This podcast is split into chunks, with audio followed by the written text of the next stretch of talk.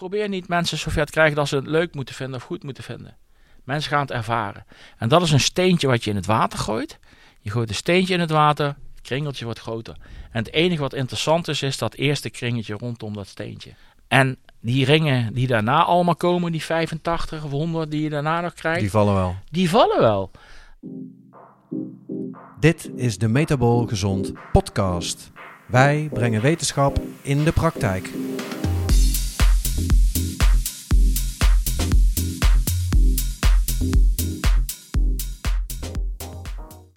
Welkom bij weer een nieuwe aflevering van de Metabol Gezond podcast, waarin wij jouw gezondheid van reactief naar proactief brengen.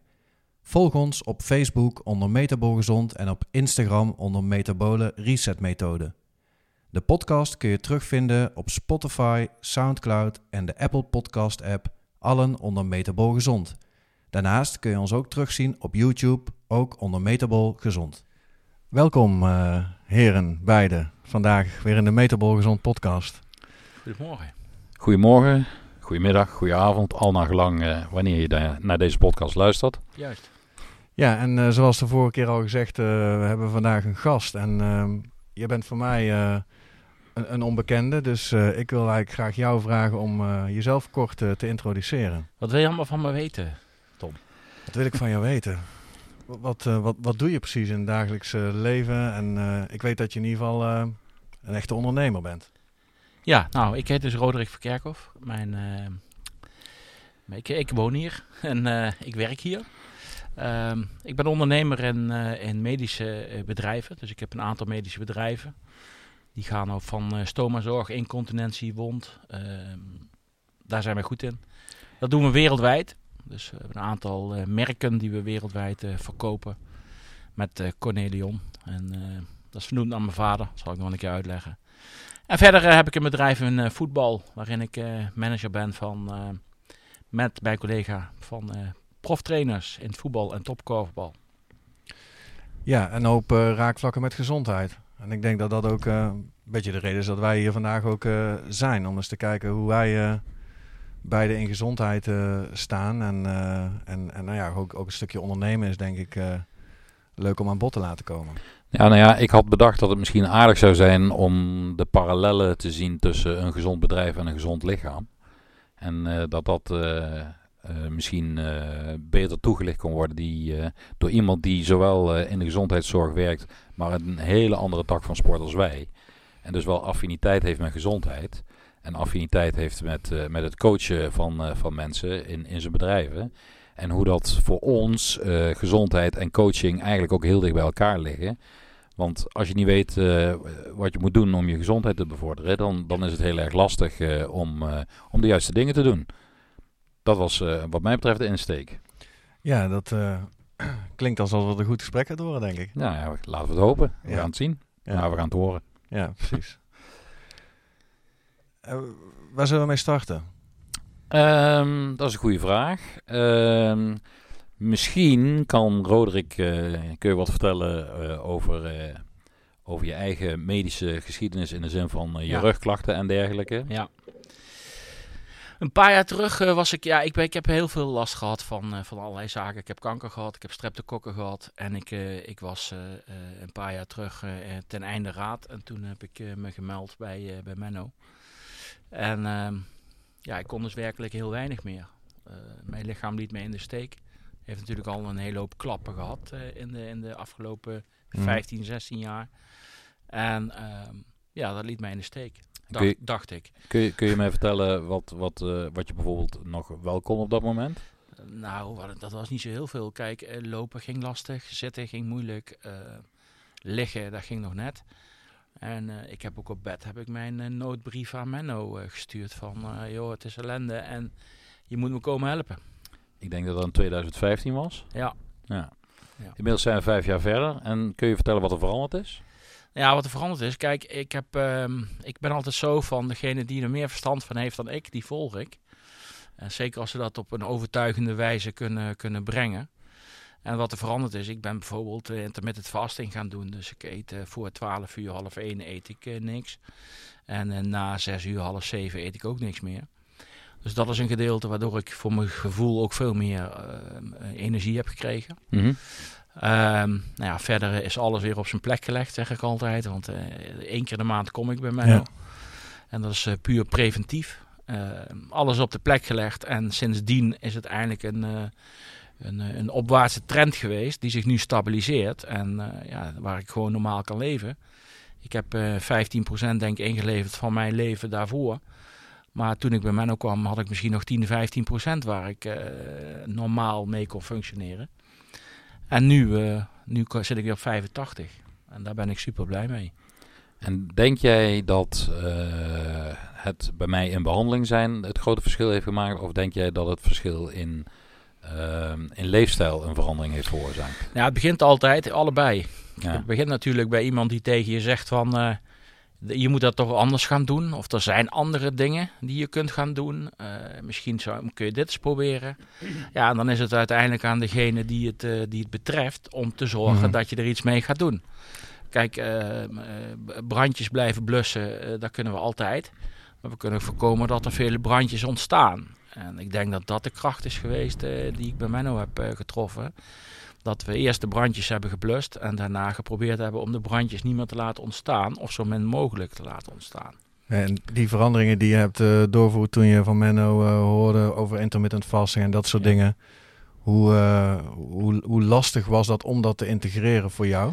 Niet. Dat is, kijk, al- als ik bij iemand kom die ik heel hoog heb zitten, Mhm. dan, dan, moet, nou, dan ga ik daar naartoe en dan ga ik er ook vanuit dat wat hij tegen mij zegt, dat dat waar is. Ja. En dat ik daar iets mee kan. En dan is het ook niet meer zo moeilijk om het uit te voeren. Ja, Dus- en dat je drie dagen even moet wennen, ja, dat, dat is logisch. Maar ja, dus die mindset schakelen was geen probleem. nee, nee, nee. Is dat iets wat je altijd al wel Ja, goed hebt gekund? ja. Ik kan heel goed dingen van mensen aannemen die eh, meer weten dan ik. Ja. En dan, eh, dan doe je het gewoon. En je zegt ja, een paar dagen en toen eh, was ik wel over de eerste hindernissen ja heen. hoor. Ja. Je weet ook waar je het voor doet. Hè? Kijk, uiteindelijk gaat het er altijd om waarom doe ik iets. En waarvoor doe ik iets. En dat is, eh, als je daar eenmaal van overtuigd bent, komt de rest wel. Ja, mooi. Ik denk eh, dat dat een manier is om een verandering door te voeren, toch? Nou ja, het blijkt eens te meer dat het maken van een verandering een keuze is die gebaseerd is op de kennis die eh, achter, eh, achter het maken van die keuze zit. Ja. En, en, en dat betekent dus dat je nooit genoeg kennis kunt hebben van, van hoe dingen werken. En als je dat nou eens gaat vergelijken met eh, eh, bijvoorbeeld het begeleiden van eh, de diverse trainers die je begeleidt. Ik bedoel, dat zijn mensen die net zo goed als jij een trainingsdiploma hebben gehaald eh, in het verleden. Daar zitten verschillende gradaties in. UEFA 3, 2, 1. eh, dat was vroeger nog anders. Hè? Dat was TC 1, 2, 3. Ja. en om met een van je trainers eh, te praten, dat is, dat is iemand die eh, een, een behoorlijke rol heeft gehad als opleider, eh, zeg maar. En in, in hoeverre kun je met hem op, eh, op detailniveau over zulke dingen praten? Nou kijk, ik, eh, een van de mensen waar wij dus het management voor doen is dus Frank Wormoed. Hè, want daar, daar doe jij op. Inderdaad. Trainer van Heracles Almelo. Mhm. Is eh, tien jaar opleider geweest bij de Duitse voetbalbond van eh, de proftrainers. Dat is de UEFA Pro-opleiding. Was directeur van Hennes Weisweiler Ac- Academy. Dus dat is het onderdeel van de DFB wat, eh, waar de mensen worden opgeleid. DFB is Deutsche Voetbalbond. Ja. Oké. En, ehm, en Frank die ehm, eh, is nu drie jaar trainer bijna bij Heracles Almelo. En ehm, staat open voor eigenlijk alles. Alles wat, en dat zie je bij profs heel vaak. En zeker bij, bij een aantal trainers, niet bij allemaal, maar bij een aantal. Dan zie je dat ze eh, heel erg gericht zijn op waar kan ik nog voordeel halen. Waar kan ik nog dat procentje of die 10% vinden waardoor mijn spelers beter gaan functioneren. Een voetbaltrainer is eigenlijk de hele dag bezig met het ontwikkelen van zijn spelers. Ik zeg altijd het ontplooien van zijn spelers, want ik Mhm. geloof niet in ontwikkelen.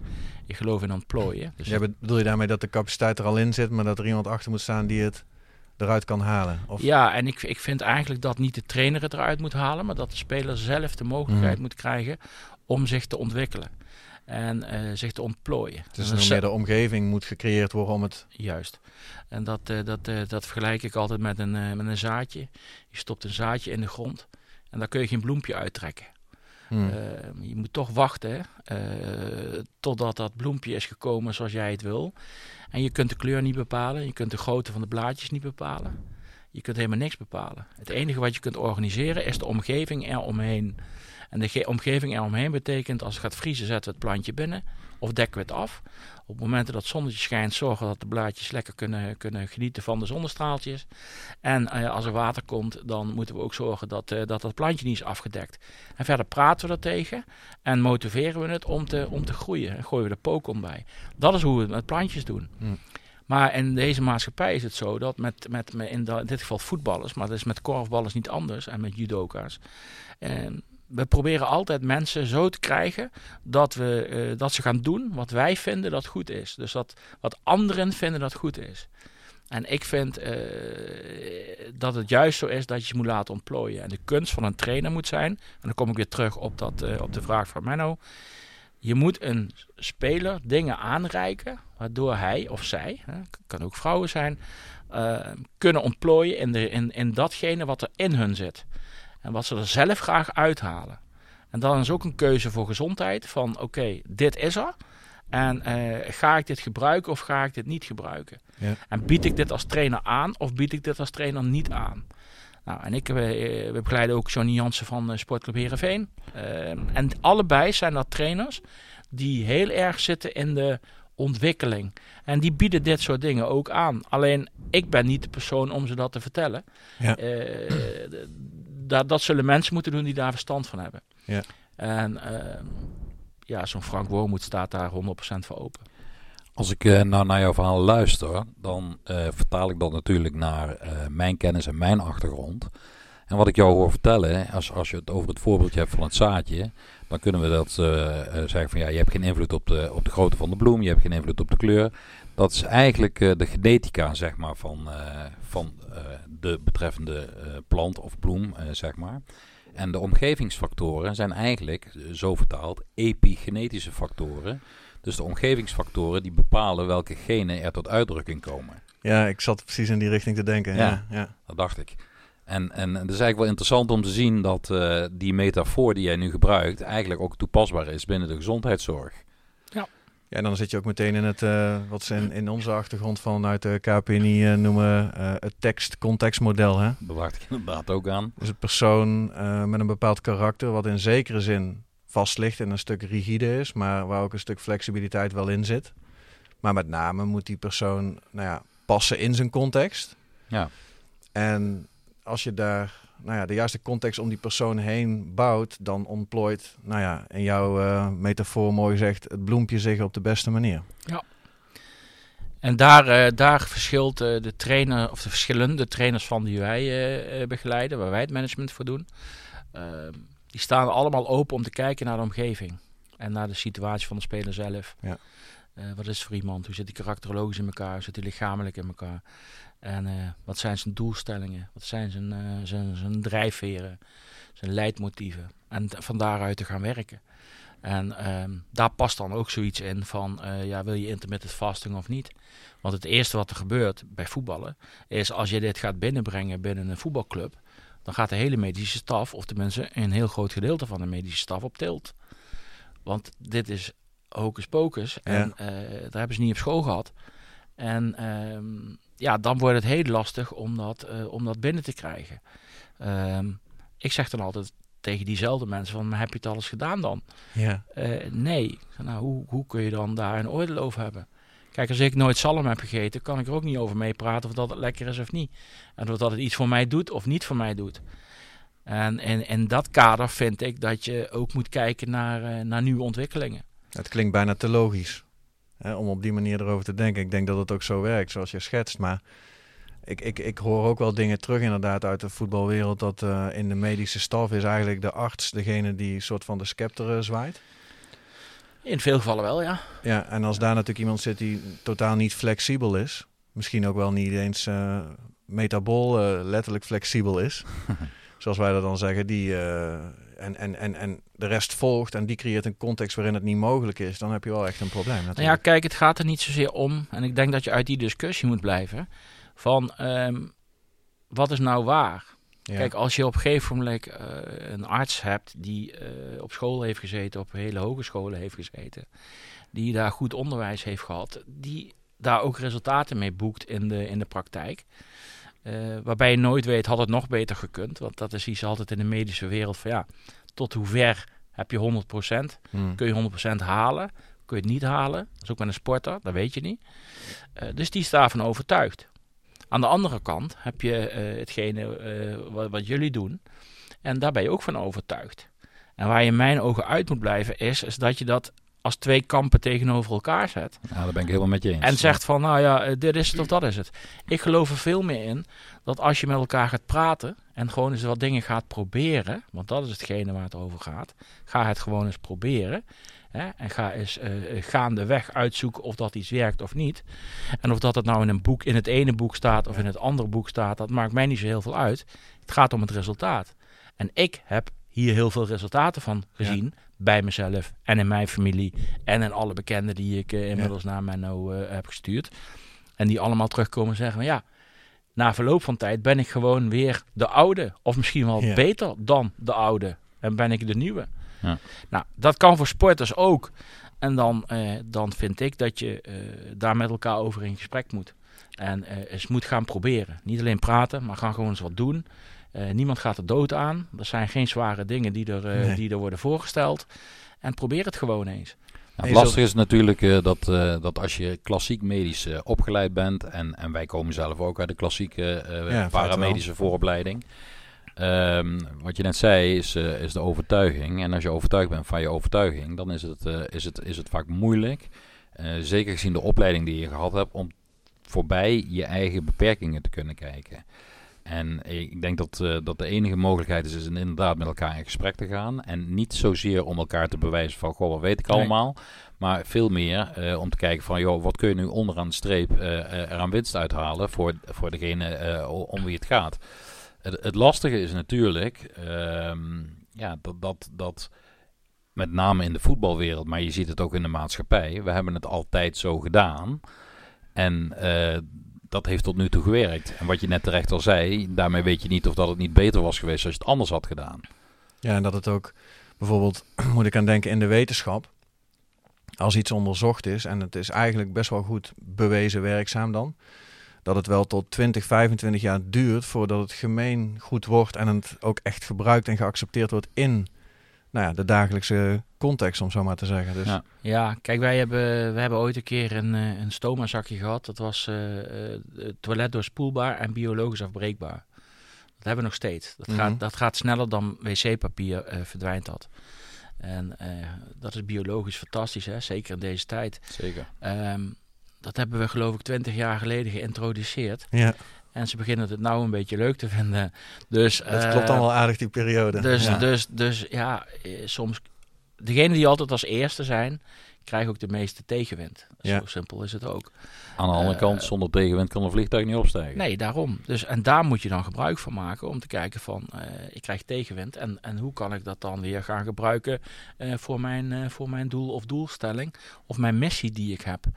En eh, ik, ik ken ook heel veel mensen in de voetbalwereld die hier best wel eh, eh, voor openstaan. Mhm. Maar dat is een kwestie van eh, samen op weg. En Ja. samen gaan proberen. En eh, ja, weet je, voetbal is kapitaal. Hè? De- alles is kapitaal. Mhm. Het gaat alleen maar over geld. En daar word je af en toe doodziek van, maar dat is echt zo.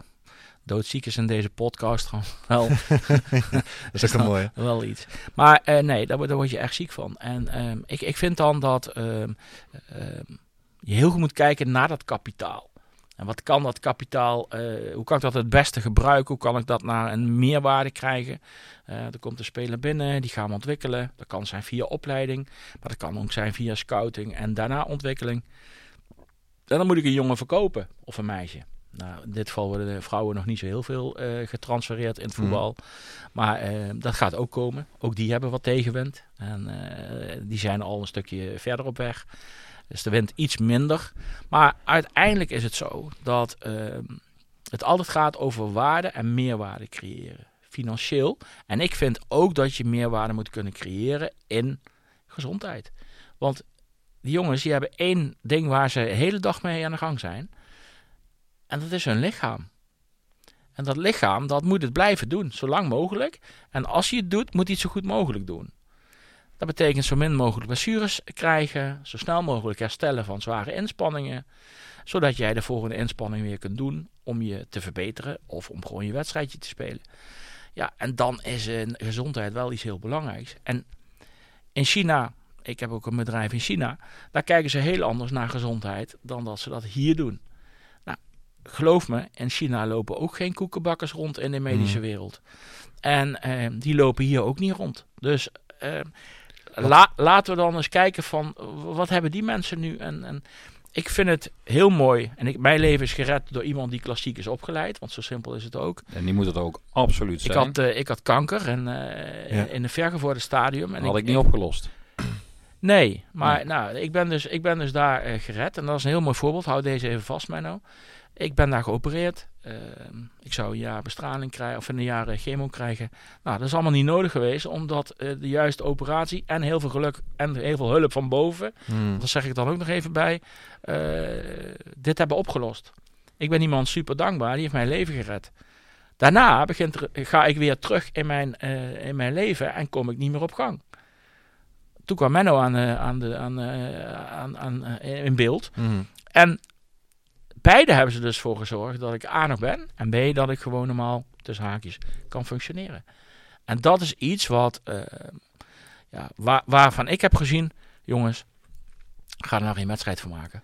Ga Nee. nou gewoon lekker bij elkaar zitten Ja, nou en, ja, en het samen doen. dat, En staat, en staat er open voor. Hè? dat is een voorbeeld van 1 plus 1 is 3. Ja.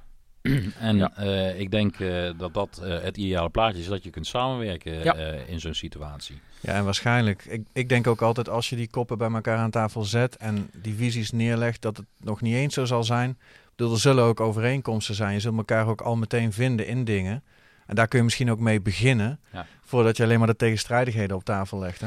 Nou ja, kijk, ik kan natuurlijk, eh, als ik een buffet heb staan en ik nodig mensen uit om bij mij te komen eten, dan probeer ik het zo te maken dat in het buffet alles zit wat, wat ik denk van dat iemand lekker vindt. Mhm.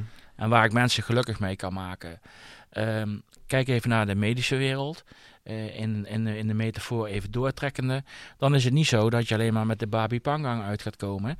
Of niet alleen met de boerenkool uit gaat komen. Er zullen nog meer dingetjes bij moeten. Ja. En ehm, dat is, zoals ik ook kijk naar dit. Zorg ervoor dat je een breed scala hebt waar mensen uit kunnen kiezen. En ga ook eens kijken van met elkaar van, nou, maar wat is nu het beste voor meneer of mevrouw? Ja. Want meneer of mevrouw heeft waarschijnlijk ook wel een mening. En meneer of mevrouw heeft waarschijnlijk ook wel eh, graag dat hij zo dicht mogelijk weer aan kan naar de oude situatie. Of misschien wel naar een nieuwere situatie. En ik vind dat je niet voor mensen moet bepalen, en dat doen wij bijvoorbeeld in onze bedrijven ook niet, wat ze moeten gebruiken, wat ze moeten doen, welke methodes aan moeten hangen. Daar moet je niet mee lastigvallen. Ik vind dat het zo moet zijn dat mensen die keuze moeten hebben. En als ik heel erg veel baat heb bij intermittent fasting en bij osteopathie, dan moet dat geen discussie zijn. Mhm. En ehm, kan- werkt, dat werkt. ja, en ik vind alleen. En, en, of, en, dan- en dan hoor ik ook nog wel eens mensen zeggen: van ja, maar dat zit in je hoofd. Nou ja, als het in je hoofd zit, dan, Dan werkt, het, dan het werkt het dus Ja. ook. Dus, eh, en, en als je iets in je hoofd hebt, kan je ook weer gewoon of naar de neuroloog of je gaat naar de, naar de, naar de psycholoog. En die kunnen beide kunnen daar iets in doen, afhankelijk van wat jij daarboven in je hoofd hebt zitten. Nou ja, het grappige is dat je eigenlijk eh onbedoeld waarschijnlijk eh bedoelt op het eh, placebo-nocebo effect. Nou, daar, daar gaan, daar, als ik over osteopathie praat, hè, en je weet dat we laatst een keer een, een bewegingswetenschapper, toen waren wij samen het eten en toen stuurde ik een appje naar een bewegingswetenschapper van een Nederlandse profclub. En ik kreeg gelijk terug van, en, die, en ik heb die jongen heel hoog zitten, dus laat het even heel Ja. duidelijk zijn, dat is ook geen koekenbakker. Net zoals Menno dat niet is. En jij waarschijnlijk ook niet, Tom. Eh, want anders dan... eh, dan Ik dan heb bij de beste geleerd, hè? Nou ja, goed. De pluimen, de pluimen zijn weer uitgedeeld. Ehm, Ik word er verlegen van. maar die schrijft gelijk terug, ja, dat is allemaal, eh, ja, het komt er net of niet, het is nog net geen kwakzalverij. En toen dacht ik bij mezelf, potverdorie jongen, dat had ik niet van jou verwacht. Hmm. Want ik heb jou hoog zitten en het enige wat ik van je vraag is, sta je ervoor open? Niet meer, niet minder. Je hoeft geen osteopathie-diploma te halen, je hoeft er niet naar de cursus, je hoeft er niet meer aan de slag. Het enige wat ik van je vraag is, sta je ervoor open? Nou, dat is natuurlijk iets waar we in de praktijk heel veel tegenkomen. Dat mensen Ja. die niet gehinderd worden door kennis, Ja. toch een mening hebben. Dat is altijd jammer. Dat je niet even wil luisteren naar wat, eh, wat de achtergrond en... eh, en Nou ja, eh, maar Het goed. oordeel lag direct op tafel. Ja. Nou ja, kijk, ik stuur een appje. Ik denk als ik dit beter had ingeleid, en eh, dit gewoon eh, even eh, face-to-face had gezegd. Dat was misschien anders Dan waren wij er aan tafel geweest en dan hadden we daar Ja. een heel ander verhaal kunnen houden. En ehm, ik denk uiteindelijk dat zo iemand er ook voor open staat. Kan niet anders. Nou ja, het is natuurlijk duidelijk dat het placebo-effect is natuurlijk heel erg bekend bij iedereen. Hè? Of Ja. dat je nou denkt dat het werkt of dat het daadwerkelijk werkt. Wat ons betreft maakt niet uit als het maar werkt. Maar er is ook een nocebo-effect. Want op het moment dat je er niet in gelooft dat iets kan werken, dan gaat het ook niet werken. Ja. Nee. En, en in die zin heb je dus allebei gelijk. En het is dus niet zo zwart-wit. En het is niet zo simpel. Nee, en, en placebo eh, is, natuurlijk, is natuurlijk één, maar ik weet bijvoorbeeld, mijn broer is, eh, is ook in de podcast geweest trouwens en eh, is, heeft diabetes type 1. En hij, hij liet mij een keer een onderzoek lezen waarin ze dus mensen met een diabetes type 1, die dus ook gewoon totaal geen insuline meer produceren, een injectie gaven, waarvan zij, nou ja, dachten dat daar insuline in zat, maar dat was een zoutoplossing, meen ik. Maar die, die bloedsuikerwaardes, die, die veranderden gewoon. Ja. En ehm, dat is natuurlijk één ding in de zin van, van placebo. Maar het andere is ook dat, eh, en dat doen wij ook heel erg met het geven van, van kennis. Dat je natuurlijk letterlijk invloed hebt op hoe al die verbindingen in je brein anders gaan werken. En dat heeft gewoon effect in je lijf. Dus mensen zeggen soms van ja, als ik erin geloof, dan werkt het. Maar ik weet niet of het echt, er verandert ook echt iets in die anatomie in die kop. Nou ja, wat Ja. er gebeurt is natuurlijk dat als je ergens in gelooft, dan heb je een andere chemie Ja, precies. in je hoofd als wanneer je ergens niet in gelooft. En het verschil tussen eh, eh, dus, dus de biochemische cocktail die er dan vrijkomt, eh, is anders en heeft dus per definitie een ander effect in je lichaam. Dat is gewoon vrij feitelijk te verklaren wat er gebeurt. Hebben jullie, eh, kennen jullie het Pygmalion-effect? Ik Nee. wel, want ik lees natuurlijk wat jij schrijft. Ja. Nou, het Pygmalion-effect even, Tom, is een eh, effect dat, eh, dat, eh, dat is gewoon wetenschappelijk bewezen op scholen, komt uit het onderwijs, dat als een leraar op een bepaalde manier naar een kind kijkt en een bepaalde verwachting heeft van een kind, Mhm. en dat kan positief of negatief zijn, dan gaat het kind ook zodanig presteren. Mhm. Dus als jij een positieve verwachting hebt van een kind, dan gaat hij ook zo presteren. En het rare is, dan ben jij ook onbewust, ben jij anders met dat kind bezig als het kind waar je een mindere verwachting van hebt. En dat kun je nog heel ver doortrekken, want er is in dat onderzoek hebben ze namelijk twee groepen gegeven aan, eh, aan wat docenten. En de ene groep die werd geclassificeerd als zijnde van nou dit is de, de, de, de slimme groep en dit is de wat minder slimme groep. Dat, dat was degene wat de, de juf van de klas eh, te horen kreeg. Maar wat de juf van de klas niet wist, was dat die groepen zelden waren ingedeeld. Dus kinderen die heel slim waren en kinderen die iets minder slim waren en meer slim waren op andere dingen. Je kunt hoofdslim zijn en Mhm. handslim, zeg ik altijd. En, Ja. en dat wist die juf niet. Maar het rare was, de groep die gedefinieerd was als goed, ging ook beter presteren. Zelfs de kinderen die daarin zaten, die meer handslim waren dan, eh dan, dan Die gingen toch eh, cognitief ook eh, beter presteren. En dat is, eh, en aan de andere kant gingen de kinderen die goed, eh, als goed waren, waren beoordeeld, die gingen minder presteren. Die gingen onderpresteren. Die gingen onderpresteren. Ja. En Mooi. zo kun je dus zien hè, wat, wat zo'n effect teweeg kan brengen. Ja. En als ik ga kijken naar, eh dan kan ik op alles toela- toepassen. Dus als ik zeg van nou, ik doe dat op, eh, op, op mensen. Maar het kan ook zijn op een bepaalde stroom binnen de gezondheidszorg. Waar je van vindt van ja, maar dat, eh, nou nee, dat, eh, dat, dat wordt hem niet. Ja, dan wordt het het ook niet. En daar zit dat geloof dan ook. En daar kan ik heel makkelijk kan ik van zeggen, ja nee, maar dat wordt het niet. Als ik naar een voetballer kijk, hetzelfde verhaal. Ik kan naar een voetballer gaan kijken en als mijn collega al van tevoren tegen mij heeft gezegd, nou joh, maar hij kan niet zo heel goed eh pasen trappen, hij is niet zo goed in de aanname. Ja, zijn snelheid is wel prima, daar is hij heel goed in. Dan ben ik al bevooroordeeld naar zo'n jongen aan het kijken. Ja, en ga ja, ik dat ja. ook zien? Ja, je, En- je en- bevestigt eigenlijk je, je vooroordeel. Ja, want jij, gaat, jij kunt niet meer normaal kijken. En ik zeg van joh, dat Pygmalion-effect heeft zoveel invloed in deze wereld. Dat is gewoon absurd. En het is mijn missie om te zorgen dat dat, eh, dat, dat, dat Pygmalion-effect, dat je ervan bewust bent. Ja. En dat je open kunt kijken naar mensen, dingen, gedachten, visies enzovoort. En daarom heb ik ook, toen ik bij, eh, bij Menno kwam, ook nul twijfel gehad. Ja. Want je staat daarvoor open. Je, je, je- ik acht hem heel hoog. Ehm, Nou, dan betekent het dus heel... En dat is niet omdat ik, eh, omdat ik hem heel aardig vind. Want dat- vind ik hem ook nog. Maar ik acht hem heel oog omdat hij me overtuigd heeft. En dan vind ik ook... Dan moet je... Mag, mag ik je vragen waarmee ik je heb overtuigd? Ja, kijk, jij praat af en toe... eh, eh, het is af en toe net Tita Tovenaar, zo noem ik hem dan. Eh, en zo noemen nog meer mensen hem. Ehm, kijk, jij doet dingen die andere mensen niet doen. En aan het eind van de rit sta je van die tafel op. En word je die dagen daarna, ga je je beter voelen. Soms al heel erg direct. En soms duurt dat een paar dagen. Maar waar ik dus eigenlijk heen wilde, is de vraag van... heb ik je overtuigd met wat ik je verteld heb? Of heb ik je overtuigd met het resultaat? Ehm, in eerste instantie overtuig je mensen altijd met een verhaal. En dat is met verkoop niet anders hè, in mijn bedrijven. Je moet ze altijd eerst overtuigen en zover kijken, krijgen dat ze met je aan de slag willen. Dat ze je product eens een keer in overweging willen nemen. Maar ook in, die, eh, in dat proces zat eigenlijk al een stukje resultaat. Want jij had natuurlijk ook al gehoord over resultaten van Menno. ja, Of- ik ken hem al een poosje. ja. Ja. Eh, we hebben samen nog een balletje aangetrapt. Ah, dus ja. eh, eh, je weet wat hij heeft gedaan in al die jaren. Ja. Dus dan heb je daar al een bepaalde vorm van, eh, van waarde aan gegeven. ja, precies. Maar dan komt, kijk, ik kan een, voetbal, een voetballer scouten, eh, wat we hebben gedaan bij Heerenveen. En dan scouten we een speler. En dan, maar daarna moet hij zelf al even laten zien dat datgene wat wij van hem verwachten, dat dat er ook uitkomt. En dat is wat, wij, wat ik bij Menno heb ervaren. Ja. Ik had die verwachting.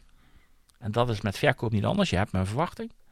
Dan, ga, dan, dan kom je uiteindelijk tot je product en dan gaan mensen dat een keer proberen. Althans, dat probeer jij. is allemaal nog verbaal, hè?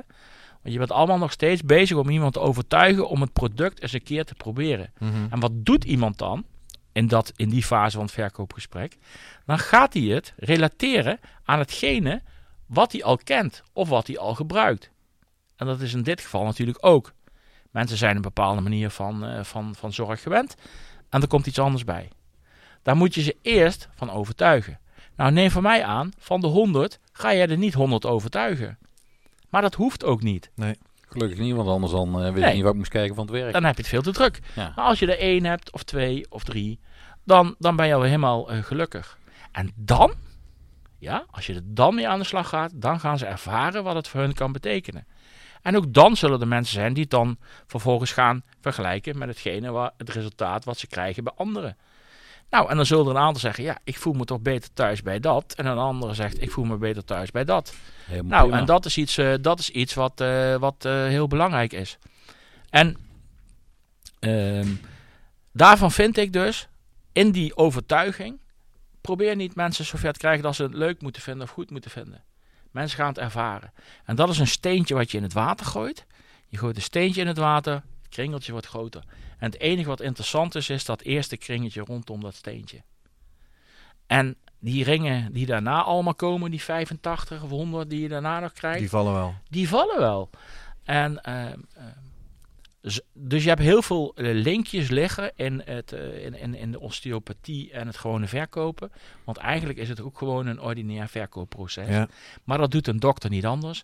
Want je komt bij een dokter in een ziekenhuis en die zegt, nou meneer Verkerkhoff, u heeft een mild van, eh van eh 4 kilo. Die mag maar 100 gram zijn. Eh, we gaan er toch even in snijden, want dat ding moet eruit.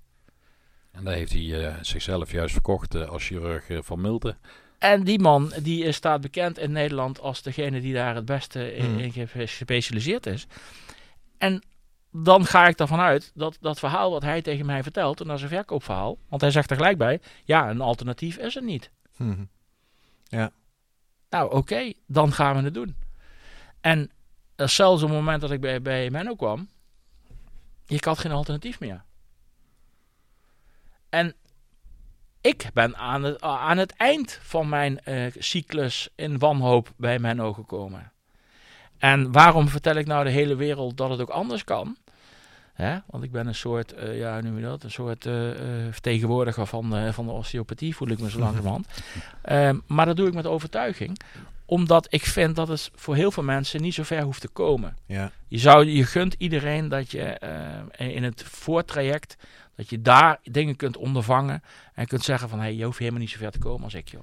Ja, dat is eh, een stukje preventieve geneeskunde dan. Ja, en daar spelen wij natuurlijk op in met ons programma. Maar ook in deze tijd van, eh, van het coronavirus eh, zie je dat er vooral aandacht is voor het oplossen en bestrijden van de ziekte. En eh, ja, het is jammer. Er wordt, het wordt, ik, ik meen een maandje geleden heb ik Rutte voor het eerst horen zeggen, een stukje preventie. Ja.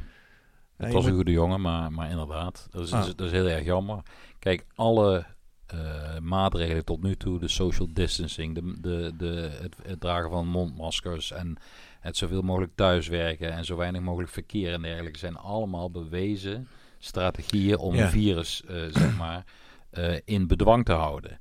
Ehm, en het zou fantastisch zijn als daarnaast er ook wat meer aandacht zou komen voor, voor zelfzorg, voor, voor, het, ja, voor het zorgen voor je eigen lichaam. Zodat wanneer je geïnfecteerd zou raken, dat je in ieder geval in de best mogelijke positie bent om tegen dat virus te kunnen vechten.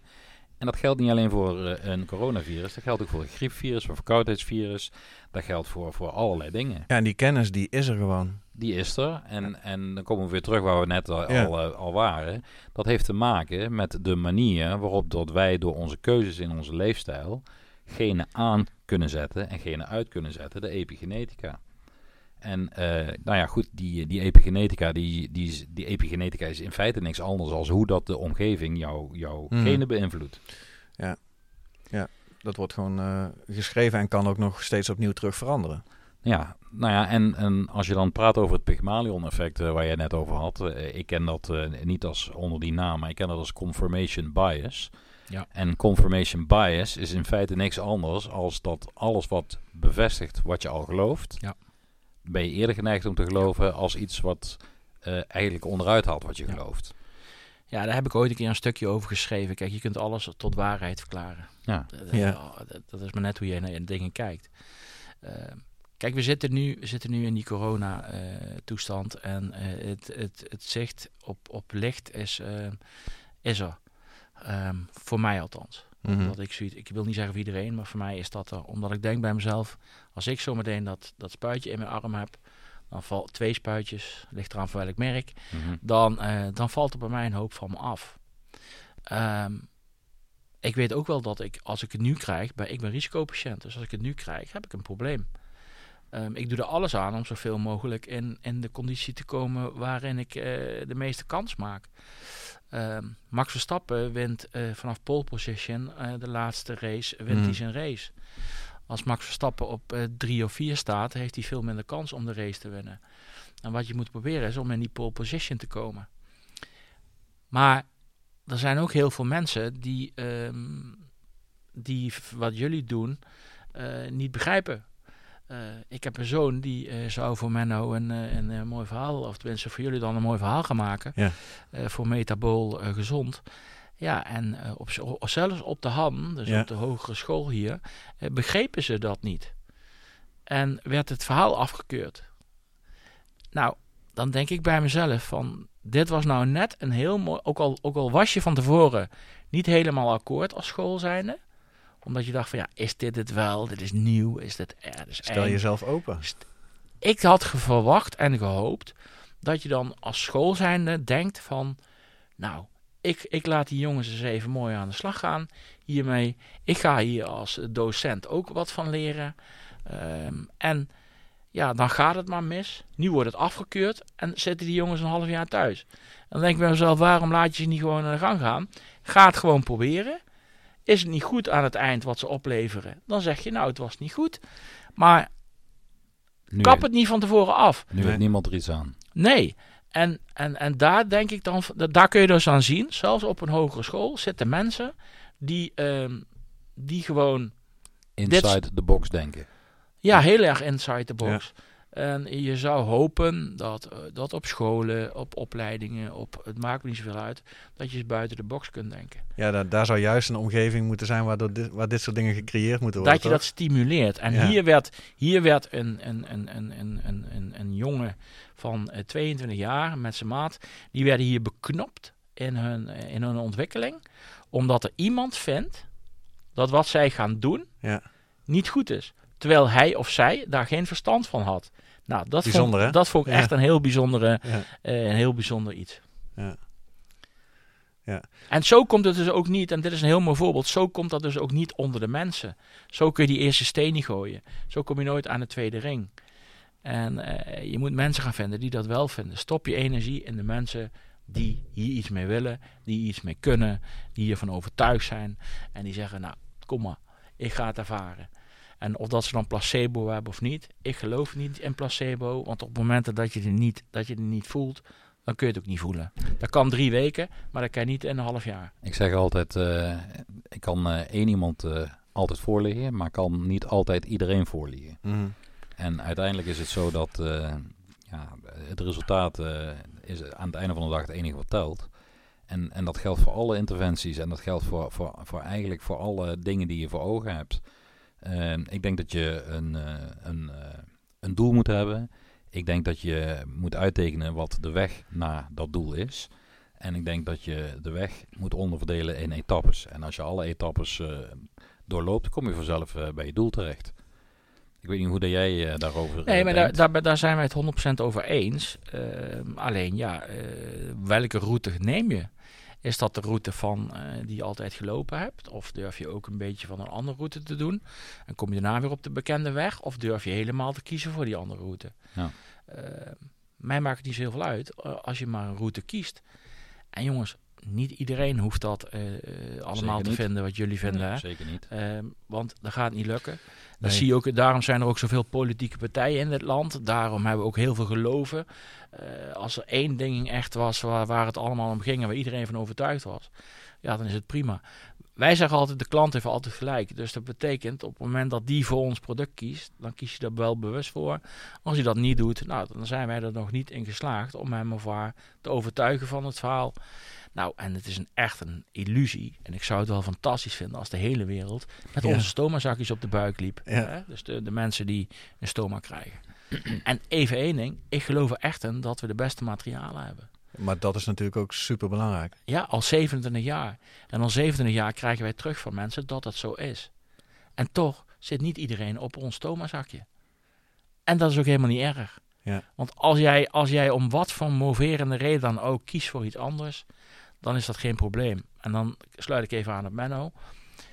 Het maakt niet zo heel veel uit waar je kiest, maar doe het dan wel goed. En doe het dan in stapjes. En kom uiteindelijk tot iets. En dan, uh, dan word je vanzelf gelukkig. En, en maak een keuze gebaseerd op de kennis die je van de materie hebt.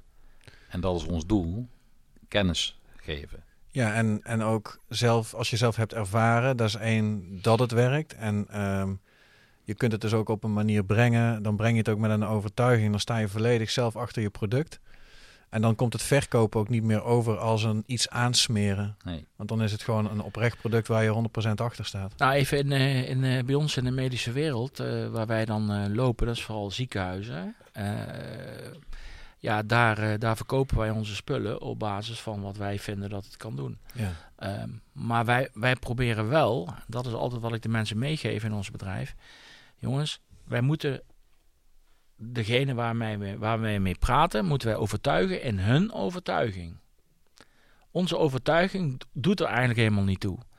Dus wij moeten vinden wat is hun overtuiging en daar moeten ze in overtuigen met ons product. En dat betekent dat mensen niet gaan uh, werken met je product omdat ze het moeten, maar omdat ze er zelf hebben gekozen. En de kunst is altijd om zoveel kennis te delen met mensen. Niet de kennis die ik heb, maar de mhm. kennis die zij hebben. En binnen hun kennis ze daar te overtuigen. En dan, dan overtuig je niet de hele wereld. Maar nogmaals, dat hebben we al geconstateerd, dat kan niet. Maar dan is het wel zo dat je een beginnetje hebt. En toen wij 27 jaar geleden begonnen met onze stomenmaterialen, uh, werkte helemaal niemand met onze producten. En daarvoor zat ik bij een ander bedrijf en neem van mij ook, die ook stomazakjes uh, verkocht. En ook die hadden niet een marktaandeel van 100%. En dat is ook helemaal niet erg. Accepteer dat het zo is. En ga lekker verder met, uh, met, uh, met, met verkopen. Want ja, jullie zullen ook moeten verkopen. Het is niet alleen behandelen. Nee, zeker niet. Absoluut, daar zijn we nou sinds begin dit jaar eigenlijk volledig ingerold in hoe, hoe verkopen wij een, product hè? in nou de ja, gezondheidszorg. Nou ja, dat. En, en, maar, wat, wat we, maar dat doen we eigenlijk vanuit de overtuiging dat de mensen die bij ons op de bank komen liggen, in, onze, eh, in jouw praktijk en in mijn praktijk, ja, die zijn eigenlijk te laat. Ja, klopt. Die, die hadden eigenlijk in het voortraject tot het ontwikkelen van een klacht iets anders moeten doen, zodat ze de klacht niet hadden gekregen. En dat is hetgene wat we proberen uh, niet, uh, niet per se te verkopen, maar dat is de kennis die we de wereld in slingeren. Uh, om mensen meer bewust te maken over hoe hun eigen leefstijlkeuzes impact hebben op hun gezondheid. Het lastige is alleen, als ik vandaag een puddingbroodje eet, heb ik morgen geen diabetes.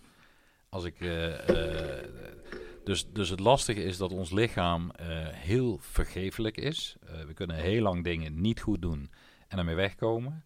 En, en, eh, en het lastige vind ik in de praktijk eh, is om te zien dat mensen ehm, moeite hebben om te accepteren dat de manier waarop dat ze eh, omgaan met hun voeding bijvoorbeeld, of met het gebrek aan beweging bijvoorbeeld, hoeveel impact dat dat kan hebben op, ja, op je fysieke welzijn. Ja, maar dat kan ook. Kijk, ik kan niet zo heel veel sporten meer, maar ik, ik, doe, ik, ik golf. Mhm. En dat doe ik alleen maar om te wandelen en af en toe een bal te slaan. Dat doe ik niet om, eh, om in mijn kennissenkring te kunnen vertellen dat ik aan het golven ben. Je bent in de natuur, je bent even bezig, je loopt er iedere keer een kilometer of veertien en eh, dan ben je bezig. Als dat hetgeen is wat jij nog kunt, met je artrose in je enkels en je knieën en je rug en je hele ro- reudemeteut, dan doe je dat. En als dat het maximale is wat erin zit, twee, drie keer in week, nou dan, dan heb jij in ieder geval al iets gedaan. Maar ik ben het niet helemaal met je eens, Menno, dat die mensen te laat zijn. Ik denk dat die mensen die bij jou op de tafel komen, die bij jou en met Tom op de tafel komen, dat zijn mensen die een keus gemaakt hebben om een eind te maken aan de situatie zoals die is. Dat is correct. En die keuze om een eind te maken aan je situatie is het begin, is het eind van die periode, maar is ook het begin van een nieuwe periode. En dus komen ze wel aan het begin bij je. En als je er zo naar kijkt, dan kun je er ook iets mee. Want als jij mensen moet gaan overtuigen in het begin al, als er niks aan de hand is, van ja, maar je moet gezond eh, leven en je moet op jezelf passen. En ik heb nog intermittent fasting en ik heb nog van alles voor je. Ja, ja, ja. Dan overtuig je ze niet, want de noodzaak is er niet. Juist. Dus mensen moeten eerst even, net zoals ik, ik, ik, ik had niks meer. Ik had geen keus. 15% had ik nog, wat ik kon. Ja, en ook denk ook, ik weet niet of je dat ook bedoelt, maar alles wat je doet voor het moment dat je dan komt, is misschien ook niet meer zo relevant. Dus als je er ook eh, in de mindset van diegene die voor je zit een, een nieuw nulpunt kan ze- zetten van we gaan nu weer Ja. opnieuw werken, dan is dat natuurlijk een bonus. Ja, en daar gaat het om. Ja. En dat, dat is denk ik, op dat moment staat iedereen open voor nieuwe dingen. Als jij in de, in, in, in de stomazorg letterlijk in de shit zit, sta je open voor andere dingen. En wij praten altijd wat makkelijker over poep en pies, omdat we er al, eh, ik, ik zit er al 33 jaar in. ja. Ehm, maar dat hoort er gewoon bij het leven. Eh, net zoals eten, maar het komt er ook een keer uit. En in de ene geval komt het uit je, uit je billen. En aan de andere kant komt het, eh, komt het uit, uit, je, uit je buik. Nou, als jij helemaal onder de poep zit, en er zijn heel veel mensen die zitten onder de poep, staan ze voor alles open. Hm. Als mensen nooit last hebben van lekkages, kan ik aankomen met een fantastisch product wat lekkages voorkomt. Maar als je het niet hebt, Er is Ja. geen noodzaak. is er geen noodzaak. Ja, je pro, je, je, in jouw geval, je product, in ons geval ons programma, moet wel een probleem oplossen. Want anders heeft niemand, eh, iemand die het probleem niet heeft, heeft niks aan, eh, aan, aan het product. Ja, en ik denk dat de latere fase is dat als je heel veel mensen hebt die het, waarvan het probleem is opgelost, die dat dan ook vertellen, dat je dan mensen kunt warm krijgen voor wil jij ook in die situatie terechtkomen van hem of haar, of wil je van tevoren al eh, iets oplossen? Ja. Voorkomen, ja. Nou ja, wij hebben nu in de stomazorg, dat is misschien wel leuk om aan te sluiten, dus na 27 jaar ehm, zijn wij in heel veel ziekenhuizen de nummer één keuze. Maar in een aantal ook niet. En wat blijkt nu, onze concurrent heeft gewoon last van huidproblemen. Dus dat die huidplaat van hen die op de, op de, op de huid eh, zit, die veroorzaakt huidproblemen. In heel veel gevallen van de tien, meer dan de helft, hebben ze problemen. Toch beginnen een aantal ziekenhuizen nog steeds met dat merk. Na een maand of twee komen die patiënten terug en zeggen ze: Ja, maar ik heb nu een probleem. Dan gaan ze een ander product pakken, meestal van ons, en dan gaan ze het repareren. Nou, wij hebben nu de slogan in, eh, waar wij met mensen op praten: Wil je repareren of wil je goed beginnen? Maar we kunnen ze pas goed laten beginnen als ze eerst een tijdje gerepareerd hebben. Ja. En, en, en dan is het vervolgens aan ons om, om te zeggen, nou, je bent nu steeds aan het repareren gegaan. Je hebt een, eh, je hebt een fantastische wagen eh, gekocht, maar eh, je- tegelijkertijd kocht je bij de ANWB een kaartje bij. Dat als hij kapot gaat, dat ze dan eh, één keer in de zoveel tijd eh, bij je komen. Hè? Binnen een uurtje zijn ze bij je. Ja, ik heb liever gewoon een goede wagen, hè, zodat ik de kaartje niet nodig heb van de ANWB. Ja. En dat is in dit geval ook. Ga je repareren of ga je goed beginnen? En nu is de discussie dus gaande in de Nederlandse ziekenhuizen. Van moeten wij niet gewoon onze patiënten helemaal niet in dat traject storten, dat ze dat risico lopen? Of moeten we gewoon naar dat merk waar 89% gewoon opblijft? Hè? Dan hoef ik maar 11% te repareren in plaats van meer dan 50.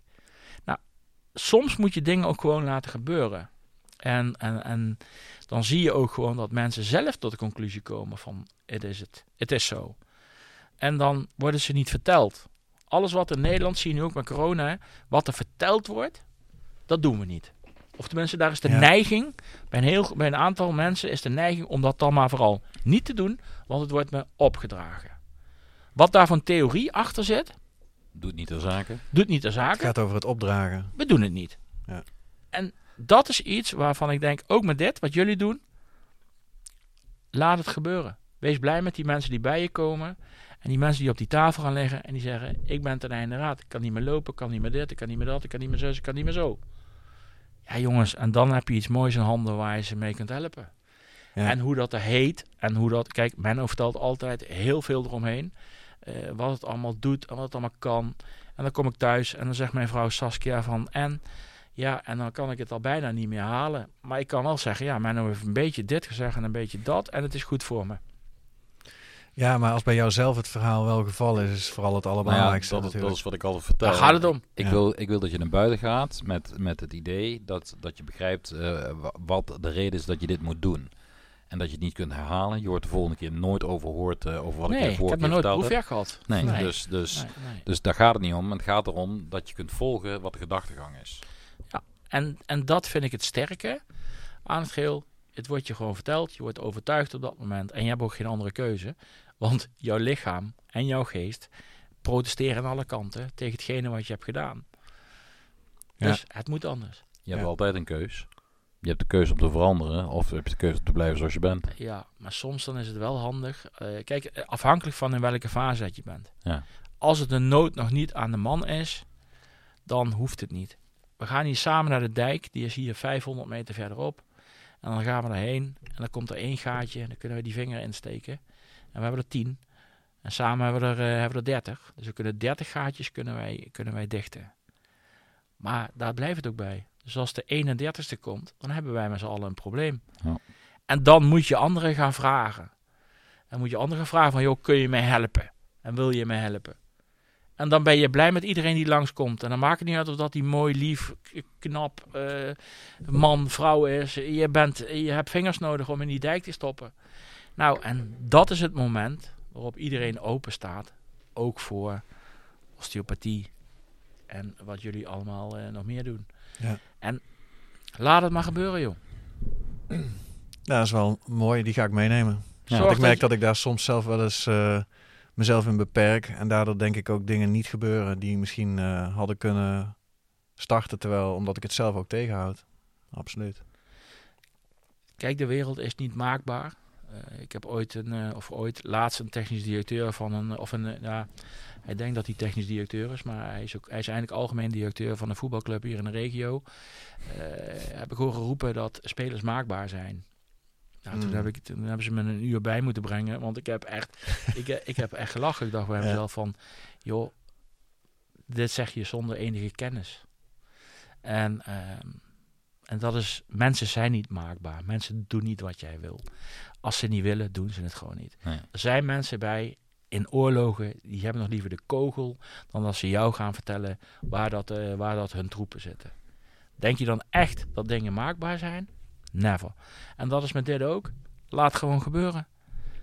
En, en pak het op op het moment dat het noodzaak is.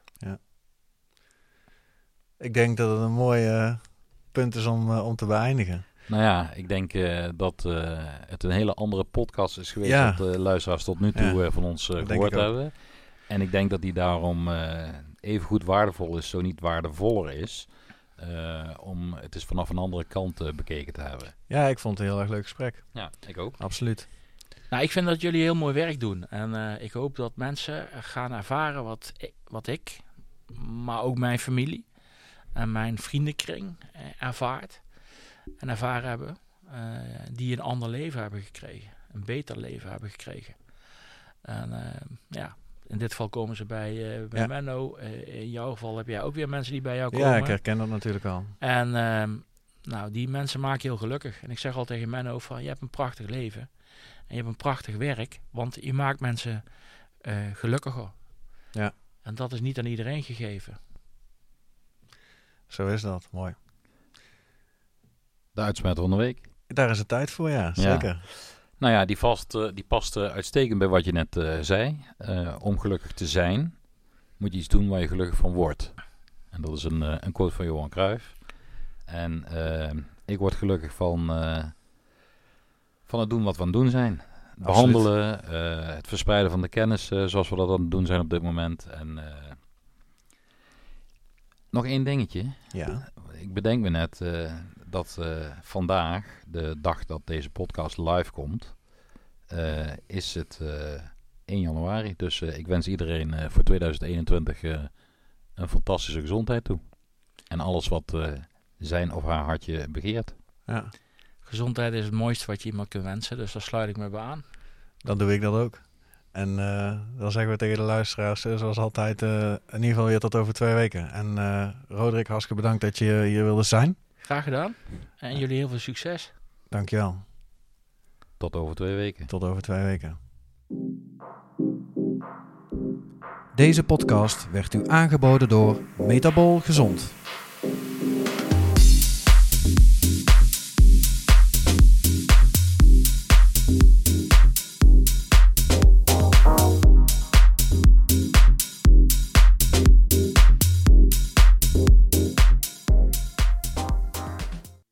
De informatie in deze podcast is niet bedoeld als vervanging van diensten of informatie van getrainde medische professionals en of zorgverlenende instanties, zoals huisartsen, medisch specialisten, spoedeisende hulpverlening en acute geestelijke gezondheidszorg. De informatie in deze podcast, noch de gebruiksmogelijkheden, kunnen gezien worden als een vervanging voor medische of andere professionele hulp, zorg of ondersteuning.